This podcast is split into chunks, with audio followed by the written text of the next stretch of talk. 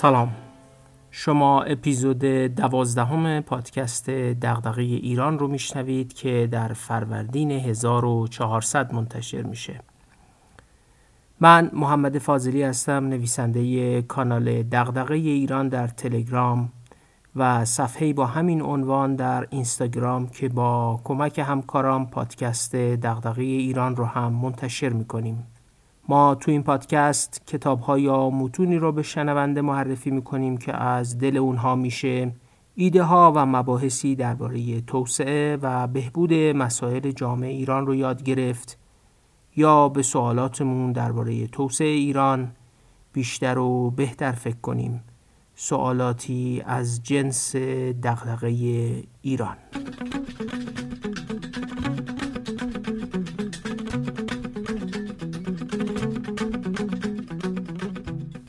وقتی تو اپیزودهای ششم تا یازدهم به کتاب نظم و زوال سیاسی فرانسیس فوکویاما پرداختیم بالاخص تو اپیزود یازدهم در بحث حکومت با ظرفیت به اینجا رسیدیم که اعتماد می‌تونه نقش بسیار مهمی در افزایش ظرفیت و کیفیت حکومت ایجاد کنه. اعتماد در سطوح مختلف بین مردم و حکومت، بین خود مردم و بین نهادهای حکومت اهمیت داره.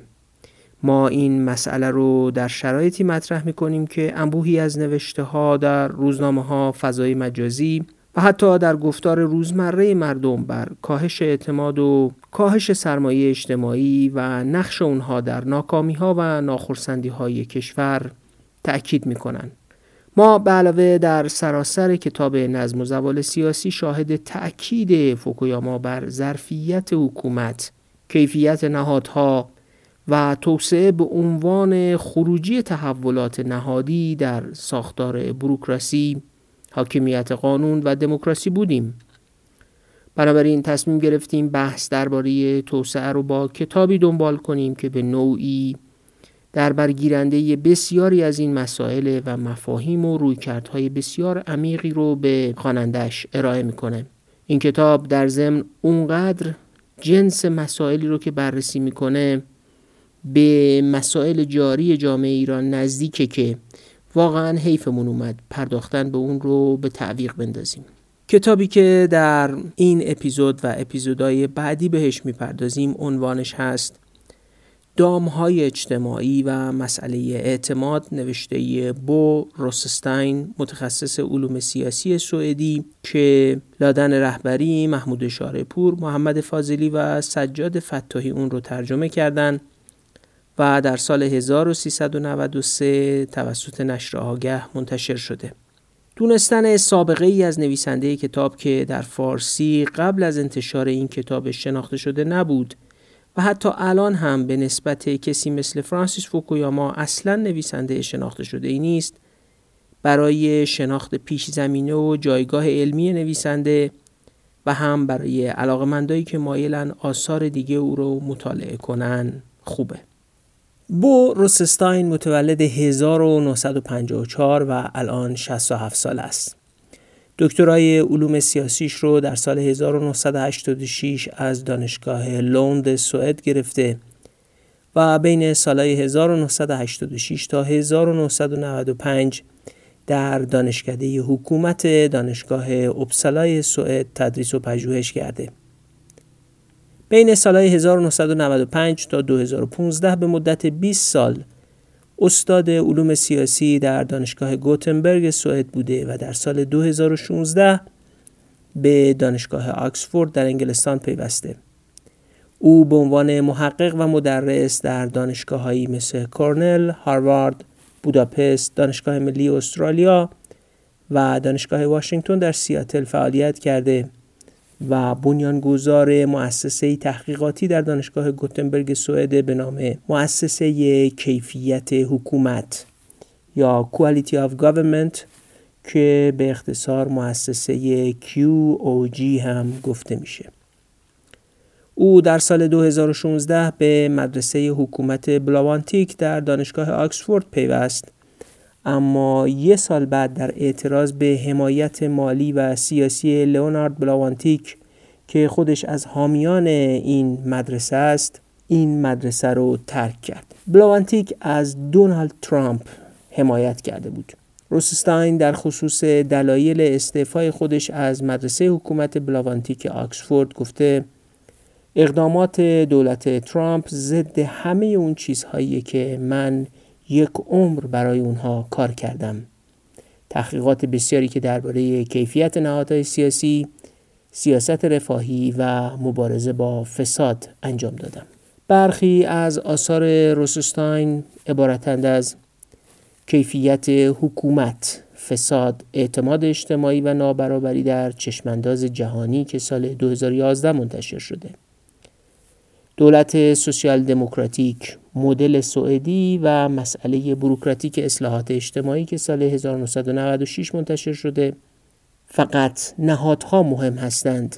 منطق اخلاقی و سیاسی دولت رفاهی فراگیر که سال 1998 منتشر شده و نهایتا کتاب درک فساد که سه سال پیش در سال 2017 اون رو منتشر کرده. به هر حال برای محققا و دانشجوهایی که بخوان درباره کیفیت حکومت درک فساد مبارزه با فساد بهسازی نهادهای حکومت و افزایش اعتماد و سرمایه اجتماعی کشورها کار کنند یا برای مترجمایی که مایل باشن آثار مهمی در این زمینه ها رو ترجمه کنن روسستاین محقق بزرگ و دارنده ایده های مهمیه. خب حالا بعد از این مقدمه و معرفی نسبتا طولانی که البته با توجه به اهداف پادکست ما جهت ترویج دانش و اندیشمندای توسعه ضروری بود بریم ببینیم کتاب دامهای اجتماعی و مسئله اعتماد چی برای گفتن داره.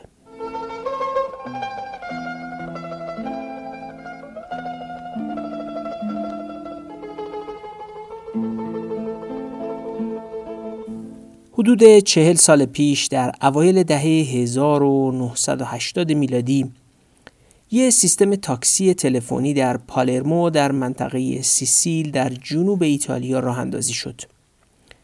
مشتریا فقط باید یه شماره تلفن رو می‌گرفتن و اون سیستم تلفنی به راننده های تاکسی اعلام می‌کرد که چه تاکسی به آدرس مشتری از همه نزدیکتره. روی کاغذ و با محاسبات ریاضی میشه نشون داد این سیستم تاکسی تلفنی به نفع همه راننده های تاکسی و مسافرا بود. نزدیکترین تاکسی اعلام موقعیت می‌کرد، مشتری به سرعت به خدمات تاکسی می رسید و هم تاکسی ها با سرعت بیشتری می‌تونستند مسافرها رو جابجا کنند و در نتیجه درآمد بیشتری داشته باشند. اما این سیستم که یه چیزی شبیه اسنپ و تپسی در دنیای امروز ماست به سرعت کنار گذاشته شد. چیزی که به نفع همه بود کار نکرد. چرا؟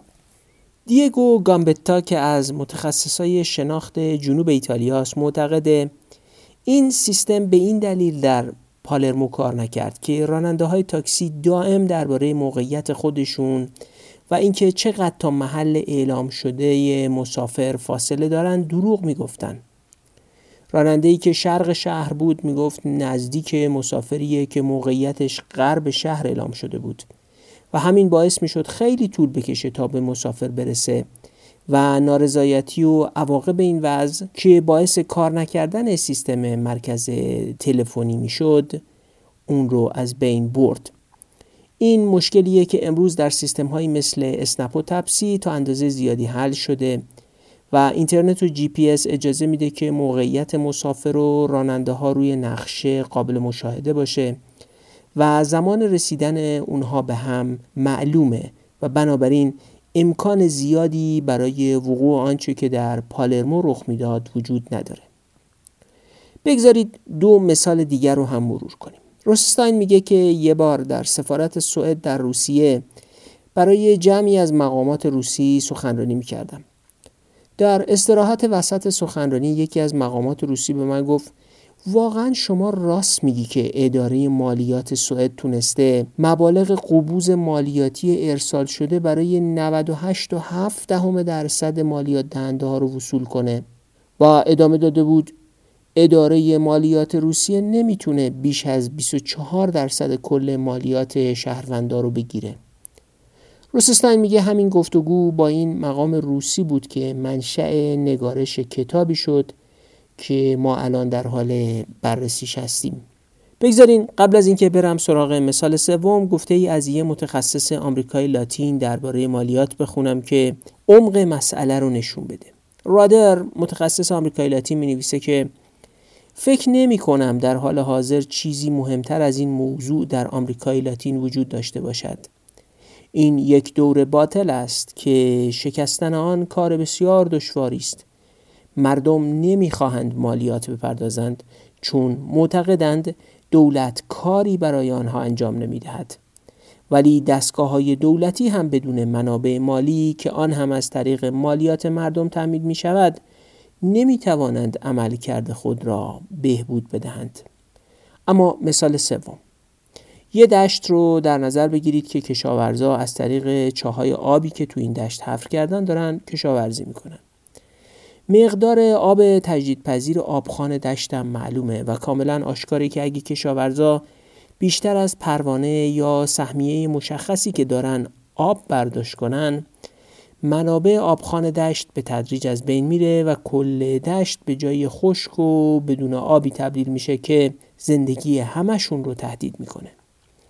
برای کشاورزا به صرفه است که با هم همکاری کنن و سطح برداشت آبشون رو به اندازه محدود کنن که جلوی خسارت به آبخان گرفته بشه و بتونن به صورت پایدار و برای دهه ها از آب دشت بهره ببرن.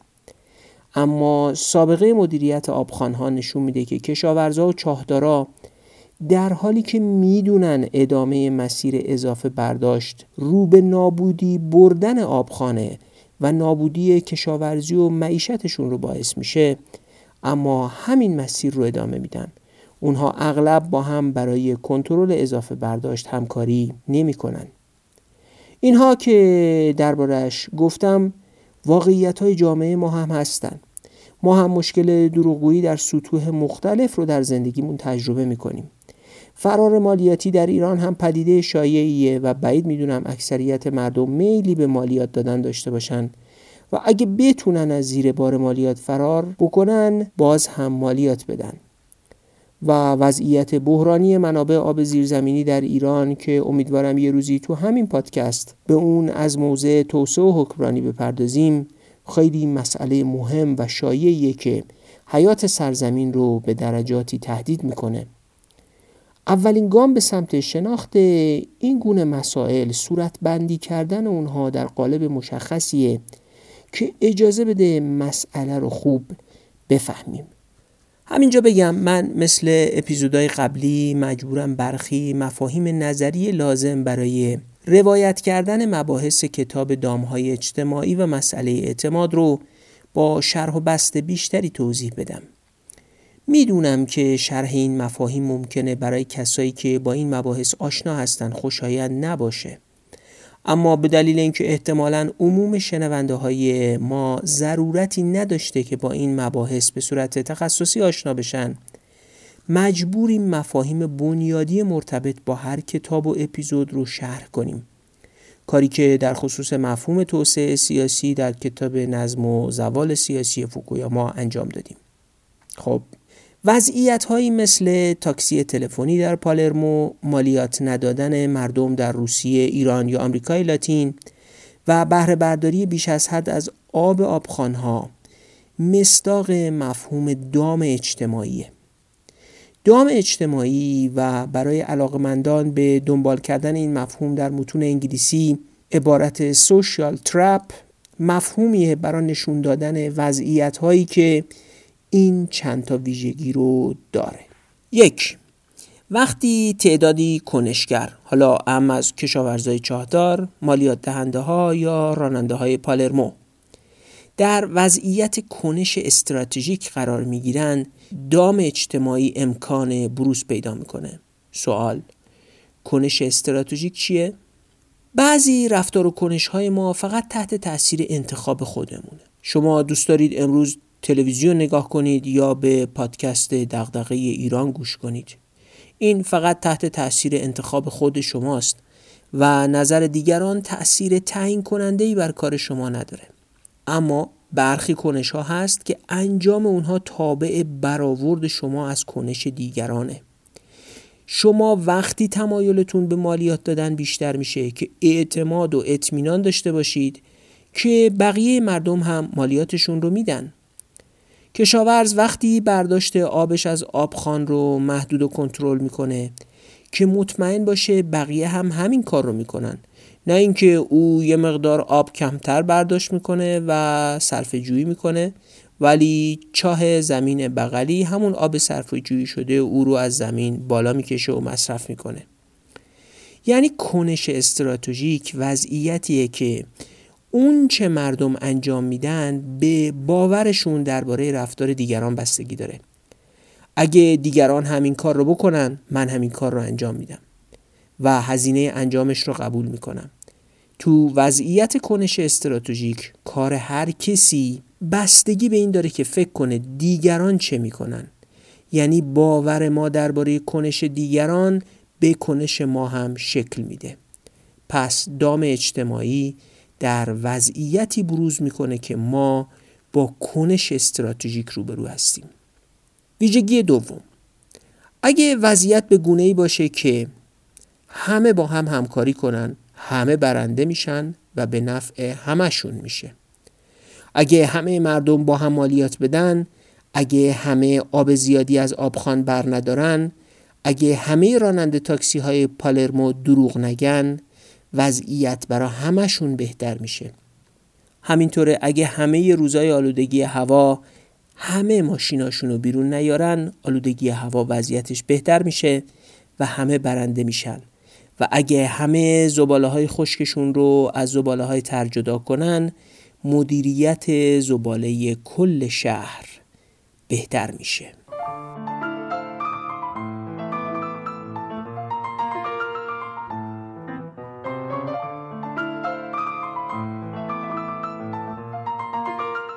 تو اپیزودهای قبلی گفتیم که یکی از اهدافمون توسعه کتابخونیه.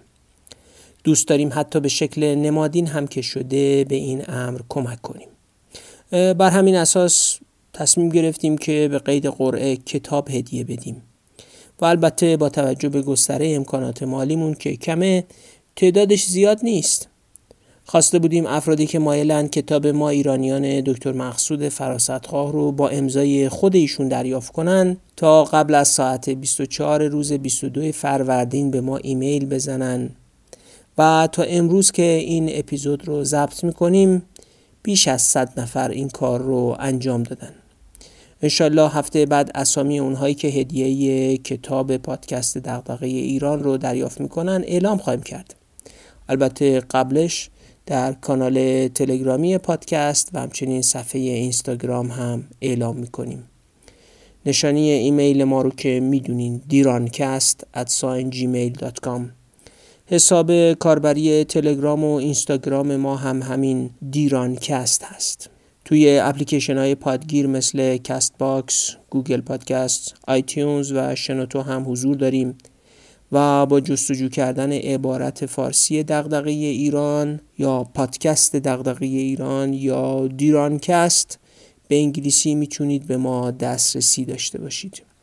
با سرچ کردن در گوگل هم با پادکست دغدغه ایران رو اگه سرچ بکنید می‌تونید پادگیرهایی که این پادکست روشون پخش میشه رو ببینید. مثل همیشه از اینکه ما رو به دیگران معرفی می‌کنید خیلی خوشحال و سپاسگزاریم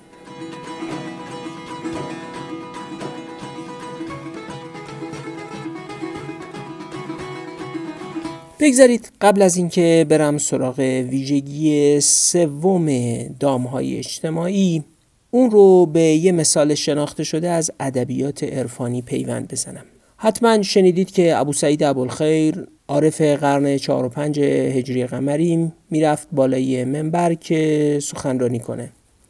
مسجد شلوغ بود و مردی برای اینکه جا باز بشه و بقیه هم بتونن تو مسجد حضور پیدا کنن از انتهای مسجد فریاد زد. خداوند رحمت کند کسی را که برخیزد و یک قدم پیش رود. شیخ ابو سعید از منبر پایین اومد و مردم پرسیدن چی شد که از موعظه منصرف شدی؟ گفت هر آنچه را می‌خواستم بگویم این مرد در یک جمله گفت خداوند رحمت کند کسی را که برخیزد و یک قدم پیش رود.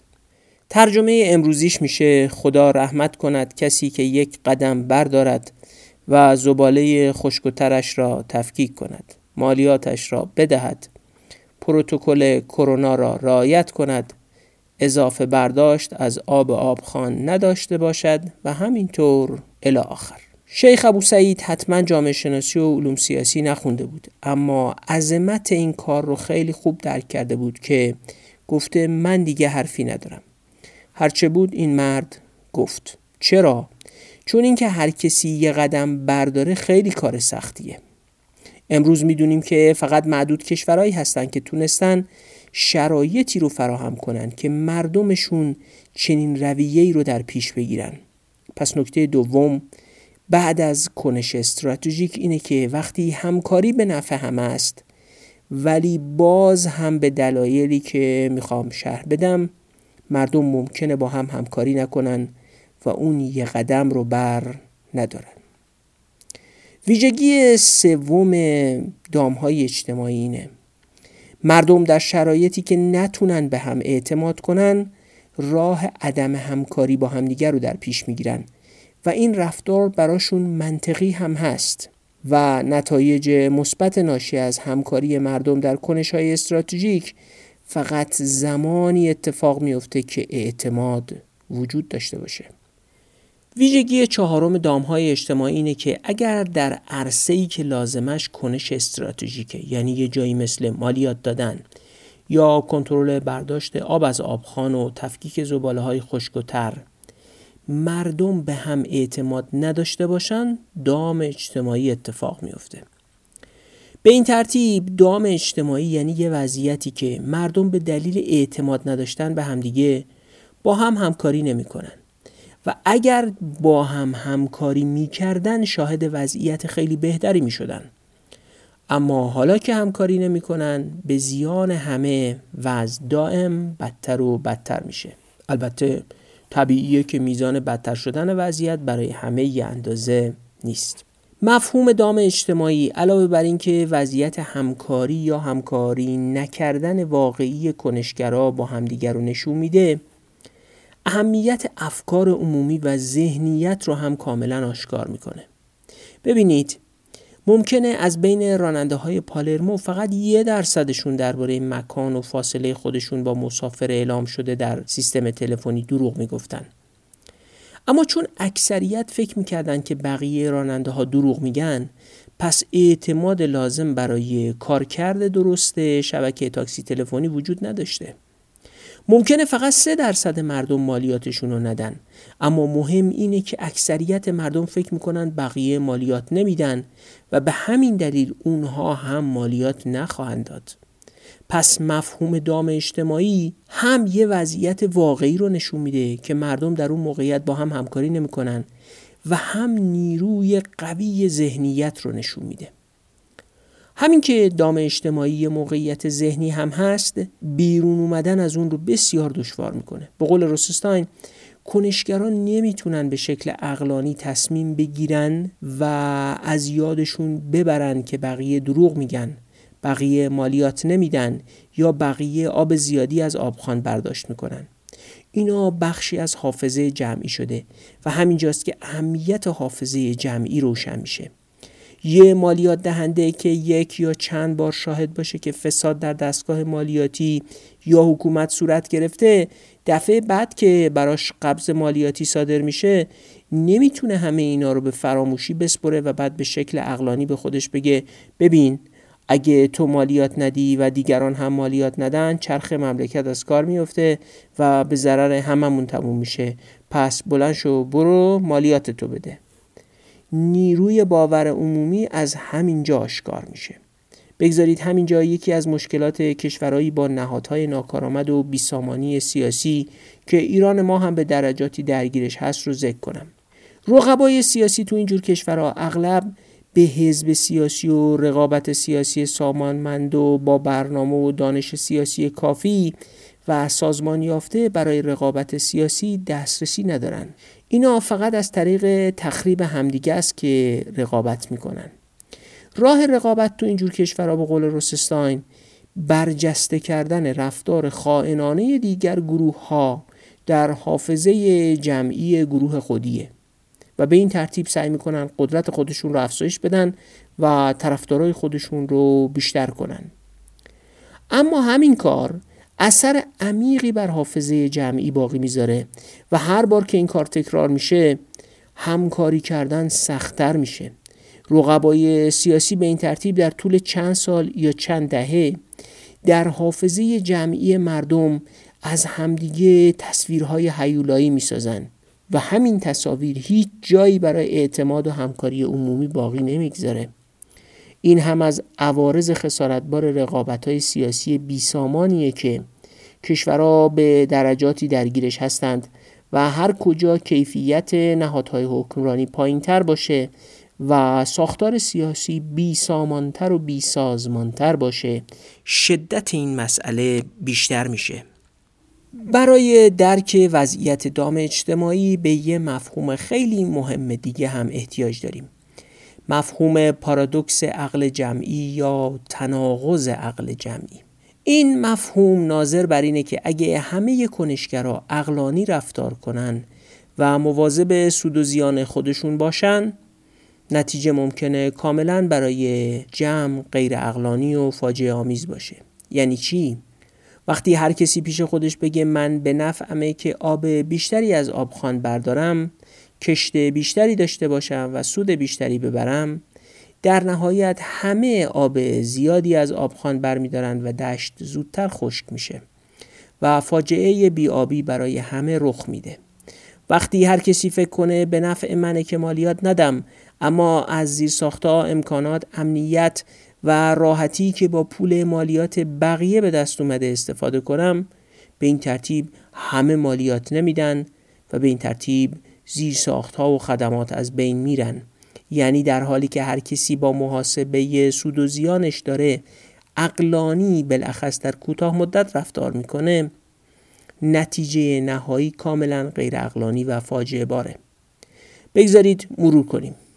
مفاهیمی که تا اینجا معرفی شدن و برای ادامه بحث بهشون احتیاج داریم عبارتند از کنش استراتژیک، دام اجتماعی، همکاری، ذهنیت، حافظه جمعی، اقلانیت محاسبه سود و زیان و پارادوکس عقل جمعی. همین الان اگه شما دقایقی رو صرف کنید و به وضعیت های متعددی در زندگی شخصی و اجتماعی ما ایرانی ها فکر کنید که دائم درگیر دام اجتماعی میشیم و کشور از دام اجتماعی ضربه می‌خوره حتما مستاقای زیادی رو پیدا می‌کنید.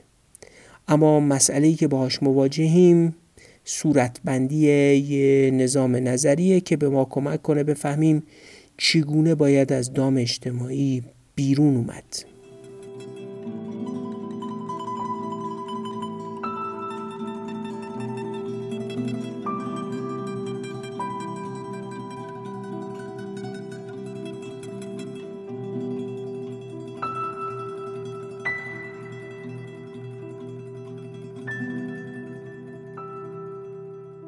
اهمیت مفهوم دام اجتماعی در دو چیزه. اول اینکه کنشگرها در این وضعیت می‌تونن بین دو گزینه همکاری یا عدم همکاری گزینه عدم همکاری رو انتخاب کنن و اغلب هم همین کار رو می‌کنن و برای همهشون بدتر میشه و به آسیب های بزرگتری گرفتار میشن. مهم اینه که این عدم همکاری حتی می‌تونه از بدفهمی هم شروع بشه.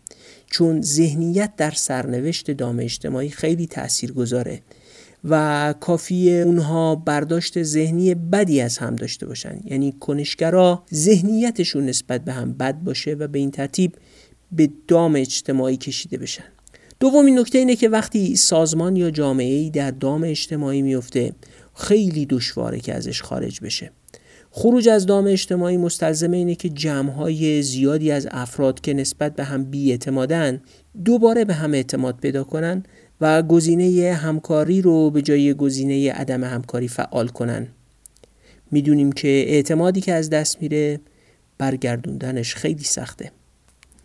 دولت در کشورهایی مثل سوئد و البته همه کشورهای اسکاندیناوی یا اصطلاحا نوردیک مالیات های سنگین می‌گیره. و در مقابل در چارچوب یه نوع دموکراسی اجتماعی یا سوسیال دموکراسی خدمات رفاهی گسترده هم میده. مالیات دهنده سوئدی مطمئنه که اون پول مالیاتی که میده فقط خرج کسایی میشه که واقعا بیکارن یا بیمارن یا به حمایت اجتماعی نیاز دارن.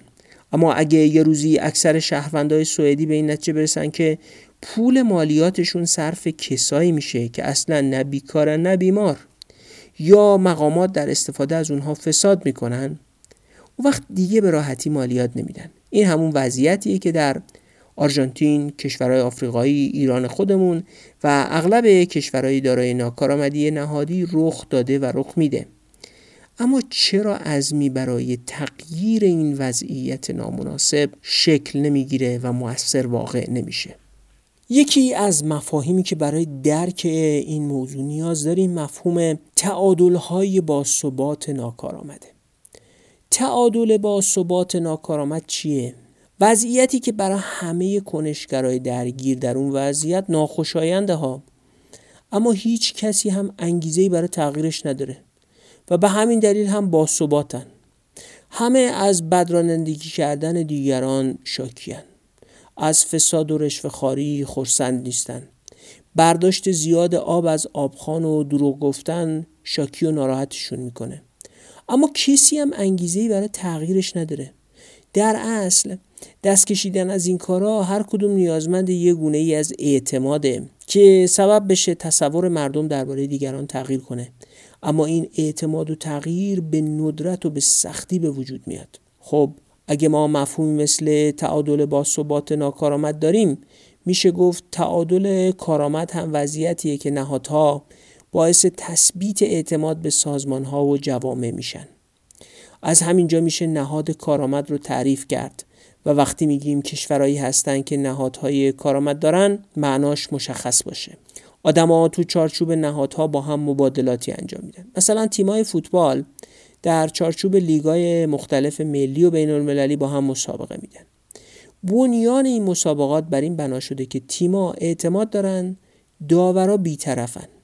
تیمی که اطمینان داشته باشه داور مثلا پول گرفته تا تیم مقابل رو برنده کنه اصلا اقلانی نیست که وارد بازی بشه و اگه در دراز مدت ثابت بشه که داوری فوتبال بیطرفانه نیست لیگ ها و مسابقات فوتبال غیر منطقی و غیر اقلانی میشن. پس به نفع هم است که داوری فوتبال بیطرفانه باشه و تیما انگیزه فوتبال بازی کردن داشته باشن. اگه اینجوری بشه بازیکنها دستمزد می‌گیرن تیما حق پخش تلویزیونی دریافت می‌کنن صنعت فوتبال را میفته و مردم هم لذت می‌برن. اگه داوری فوتبال بیطرفانه نباشه صنعت فوتبال فرو میپاشه و مردم هم اعصابشون خورد میشه و لذت نمی‌برن. به عبارتی نهاد داوری فوتبال با بیطرفیش پایبندی همه تیم ها به قواعد بازی رو تضمین می‌کنه و به این ترتیب فوتبال بازی کردن با هزینه پایین و با جذابیت و درآمد بالا ممکن میشه. کشوری که نهادهای سیاسی قابل اعتماد داشته باشه ورود به فعالیت ها و رسیدن به توافقات مفید برای طرفین توافق ها رو توأم با منفعت می‌کنه. اگه قوه قضایی و دادگاه ها در هر کشوری خوب کار کنه و قابل اعتماد باشه فعالای اقتصادی می‌دونن که تضمین قراردادی که میبندن همین دادگاه ها هستن و اعتماد می‌کنن و راحت وارد کارهای اقتصادی میشن. اما اگه نشه به قرارداد اعتماد کرد هزینه ورود به قرارداد بالا میره و اول از منفعت فعالیت کاسته میشه و بعد تا جایی هزینه بالا میره که محیط غیر قابل پیش بینی میشه. و فعالای هر عرصه ای ام از اقتصاد سیاست یا فرهنگ دست از کار می‌کشن و همه زیان می‌کنن. نکته بسیار مهم اینه که متقاعد کردن مردم به اینکه تن بدن به قواعد نهادهایی که بیکیفیتن بیطرفی ندارن و ناکارآمد هستن بسیار کار سختیه. دشواری کار اونجاست که در جامعه که فساد واقعا فراگیر شده. یا نه ذهنیت فراگیری فساد رواج پیدا کرده و حتی فساد در واقعیت به اون اندازه نیست که تو ذهن مردمه. اما حتی در چنین وضعیتی چگونه میشه که به نهادهایی که ادعای با کیفیت بودن دارن اعتماد کرد؟ اهمیت این موضوع رو وقتی میشه درک کرد که به این گفته منسر اولسن دقت کنیم. منسر اولسون هم که امیدوارم یه روزی بتونیم تو همین پادکست درباره دو کتاب بسیار مهمش یعنی منطق کنش جمعی و ظهور و افول ملت ها برنامه تولید کنیم می نویسه وجود شکاف عظیم بین درآمد سرانه کشورها را نمی‌توان بر اساس تفاوت در دسترسی به ذخیره جهانی دانش مولد یا تفاوت در دسترسی به بازارهای سرمایه یا تفاوت در نسبت جمعیت به مساحت یا منابع طبیعی یا در تفاوت کشورها در کیفیت سرمایه انسانی و فرهنگی مورد نیاز برای بازار توضیح داد. هیچ یک از این عوامل را نمی‌توان به عنوان عامل احتمالی تبیین کننده اکثر تفاوت‌های بین المللی در درآمد سرانه کشورها معرفی کرد. یعنی بقیده اولسن نمیشه این متغیرهایی رو که برشمرد به عنوان متغیرهای اصلی که سبب میشن کشورها در سطوح مختلف توسعه یافتگی قرار بگیرن و درآمد سرانشون با هم فرق داشته باشه لحاظ بشن یعنی هیچ یک از این متغیرها رو نمیشه به عنوان عاملی در نظر گرفت که سبب تفاوت کشورها شده. تنها توضیح معقولی که اولسون میگه باقی میمونه برای اینکه توضیح بدیم چرا بعضی از کشورها ثروتمندن و بعضی فقیر ناشی از تفاوت در کیفیت نهادها و سیاست های اقتصادی اوناست. خب اگه مردم نهادهای عمومی رو فاسد بدونن بیرون اومدن از دام اجتماعی و همکاری هماهنگ مردم برای حل مسائل خیلی دشوار و ناممکن میشه. روسستان سعی می‌کنه که در کتاب دامهای اجتماعی و مسئله اعتماد نظریه‌ای برای درک شکلگیری دامهای اجتماعی و تشریح دقیق اونها ارائه کنه. و به همین منظور هم از مفهوم سرمایه اجتماعی و چگونگی خلق نهادهایی که بتونن سرمایه اجتماعی تولید کنن شروع می‌کنه. در ضمن روسستاین به کمک یه نمونه تاریخی می‌خواد نشون بده که چگونه میشه از وضعیت بیاعتمادی به اعتماد گذر کرد. این همون چیزیه که ما در این زمونه به شدت بهش احتیاج داریم. خب وقتی بحث از این میشه که بیاعتمادی مسبب دام اجتماعی سوال مهم اینه که بیاعتمادی و دام اجتماعی محصول چیه؟ یکی از اون سوالهای مهم اینه که دام اجتماعی رو باید با ویژگی های فرهنگی توضیح داد. یکی از اون سوالهای مهم اینه که دام اجتماعی رو باید با ویژگی های فرهنگی یک کشور توضیح داد یا با اشاره به اقلانیت فردی؟ یعنی اون ویژگی های فردی تثبیت شده تو جامعه است که مردم رو بیاعتماد می‌کنه. یا نه بیاعتمادی خودش یه نوع واکنش اقلانی مردم. به بدکار کردن نهادها و غیر قابل اعتماد بودن اونهاست. شواهدی برای پذیرش هر دو نظریه وجود داره. چجوری؟ چون از نظر اقلانیت و حسابگری هیچ کس نمی‌خواد تنها کنشگر یا آدم صادق جامعه باشه و همه هم می‌دونن که به تنهایی نمی‌تونن وضعیت اجتماعی رو تغییر بدن. بنابراین با یه محاسبه اقلانی به خودشون میگن تو که نمی‌تونی با اقدام خودت بر فساد و ناکارآمدی غلبه کنی. و فقط با تلاش برای اینکه تنها فرد صادق جامعه هم باشی جز ضرر چیزی نصیبت نمیشه. بنابراین طبق یه منطق محاسبه اقلانی اونا هم اعتماد نمی کنن و دام اجتماعی یا تعادل با ثبات ناکارآمد تداوم پیدا می‌کنه.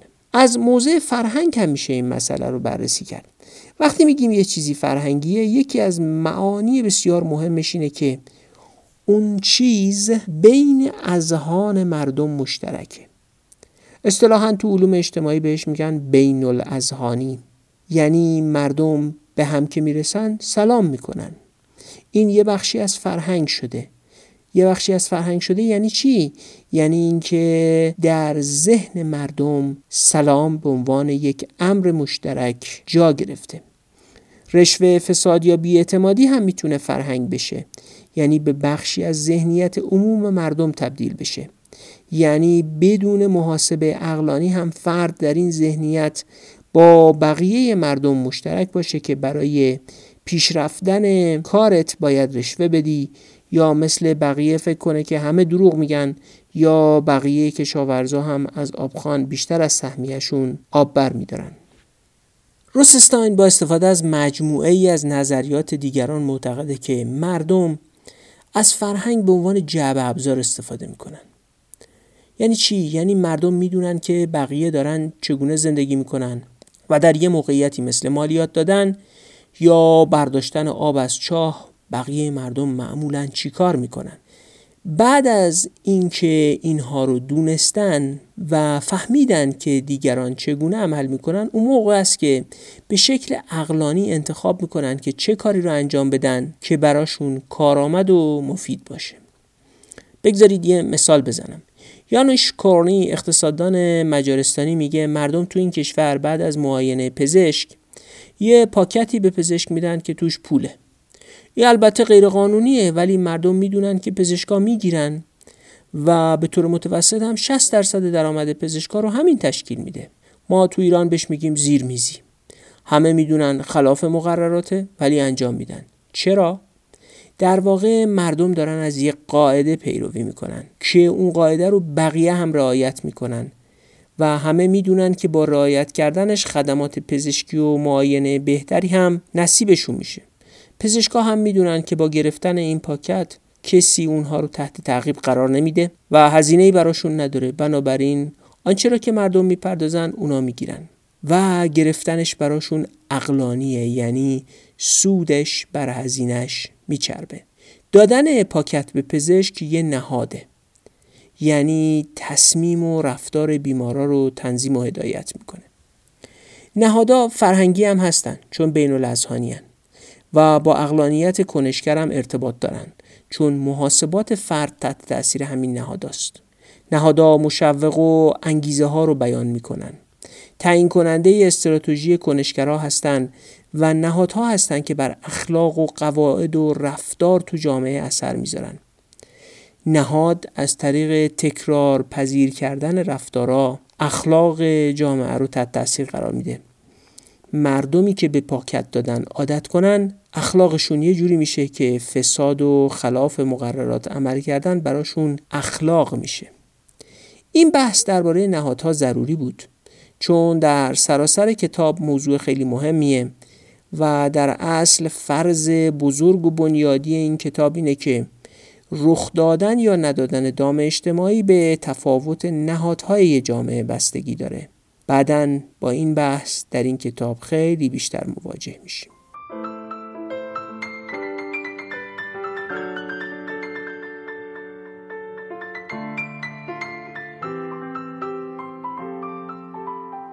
خب تا به اینجا ما وضعیت دام اجتماعی رو تعریف کردیم از کنش های استراتژیک گفتیم. و از شرایطی که سبب میشه یک جامعه در دام اجتماعی گیر کنه و نتونه از اون بیاد بیرون. خب بقیه بحث رو واگذار می‌کنیم به اپیزودهای بعدی چون مباحثی هستند که ترجیحمون بر اینه که در یه اپیزود ارائه بشن. بسیار سپاسگزاریم که اپیزود دوازدهم پادکست دغدغه ایران رو با ما همراه بودید. ما تو اولین اپیزود از شرح کتاب دامهای اجتماعی و مسئله اعتماد در اصل بخش مهمی از بنیانهای نظری بحث دام اجتماعی رو توضیح دادیم. اپیزودهای دوم و سوم رو هم به تشریح جوهره نظریه روسستاین درباره دامهای اجتماعی تخصیص میدیم و البته بیش از هر چیز بر مسئله یافتن راهحلهایی برای گریز از دامهای اجتماعی متمرکز خواهیم شد. خوشبختانه کتاب حاوی یه مورد تجربی بسیار مهم در طول تاریخ توسعه هم هست که نشون میده چگونه میشه نهادهایی ایجاد کرد که به کمک اونها گریز از دامهای اجتماعی ممکن بشه بار دیگه از همه حمایت ها، همراهی ها، تشویق ها، انتقادا و نظراتی که درباره کار برامون ارسال می‌کنید تشکر می‌کنم. تعدادی از شنونده ها باز هم از طریق سایت هامی باش از ما حمایت کرده بودن که به خودمون فرض می‌دونیم ازشون تشکر کنیم.